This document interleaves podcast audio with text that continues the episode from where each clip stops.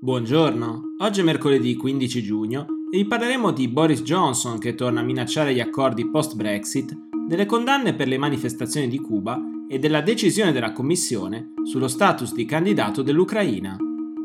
Questa è la nostra visione del mondo in 4 minuti. Puntuale come ogni volta che la leadership del primo ministro britannico Boris Johnson è a rischio, il suo governo è tornato a minacciare gli accordi sulla Brexit, una settimana dopo il voto di fiducia, che ha visto più del 40% dei parlamentari Tory votare contro Johnson, il suo esecutivo ha deciso di ricompattare il partito battendo sul cavallo di battaglia dell'hard Brexit, ossia l'uscita della Gran Bretagna dall'Unione Europea senza accordo. A farne le spese rischia di essere ancora una volta l'Irlanda del Nord, che se venisse meno il protocollo irlandese post-Brexit, vedrebbe saltare l'accordo di libero scambio con la Repubblica d'Irlanda e il ritorno di dazi e quote alle frontiere con l'Unione Europea.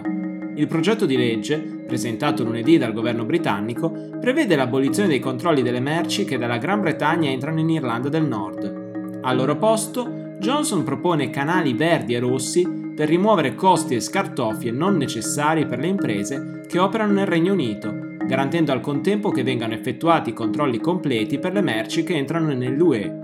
Inoltre, secondo il disegno di legge, le imprese avranno la possibilità di scegliere di mettere le merci sul mercato dell'Irlanda del Nord in base alle norme sulle merci del Regno Unito dell'UE, per garantire che ai consumatori dell'Irlanda del Nord non venga impedito di acquistare merci sulla base degli standard del Regno Unito. Oltre a questo, in Irlanda del Nord torneranno le stesse agevolazioni fiscali, aliquote e IVA del resto della Gran Bretagna, mentre la Corte di giustizia europea perderebbe la sua giurisdizione sull'Ulster. Le proposte sono studiate per costringere l'Unione Europea a reintrodurre la frontiera tra la Repubblica d'Irlanda e quella del Nord. Un'eventualità che ha già portato la maggioranza dei parlamentari dell'Assemblea legislativa nordirlandese a chiedere a Johnson di fare un passo indietro. Continuano le condanne a Cuba contro i manifestanti che l'estate scorsa hanno occupato le strade dell'Havana e delle altre città dell'isola per manifestare contro il governo. Lunedì 297 persone, tra cui 16 minorenni, sono state condannate con pene detentive arrivate anche a 25 anni di reclusione, a causa di una gamma di reati che vanno dalla sedizione all'aggressione e alla rapina.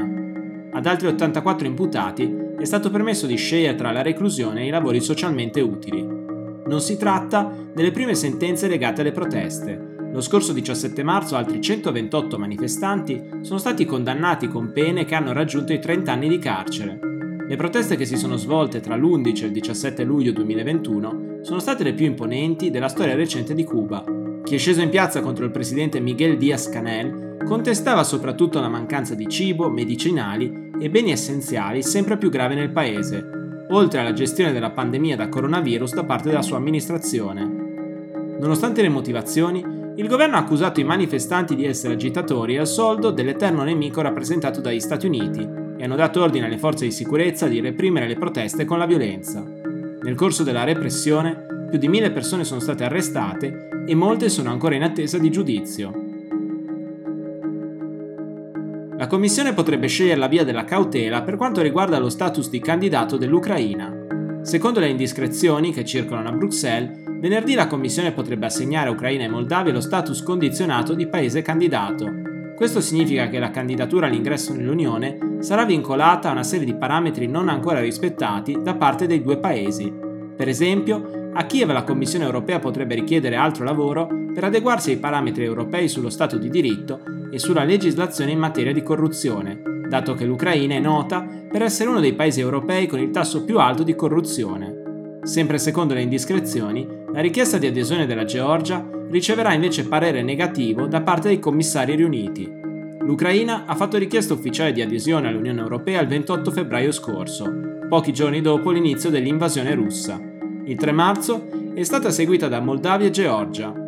Nonostante le indicazioni che verranno espresse venerdì, a essere determinanti saranno comunque le decisioni attese dal Consiglio europeo dei capi di Stato e di Governo dei prossimi 23 e 24 giugno. Per oggi è tutto, dalla redazione di The Vision a domani.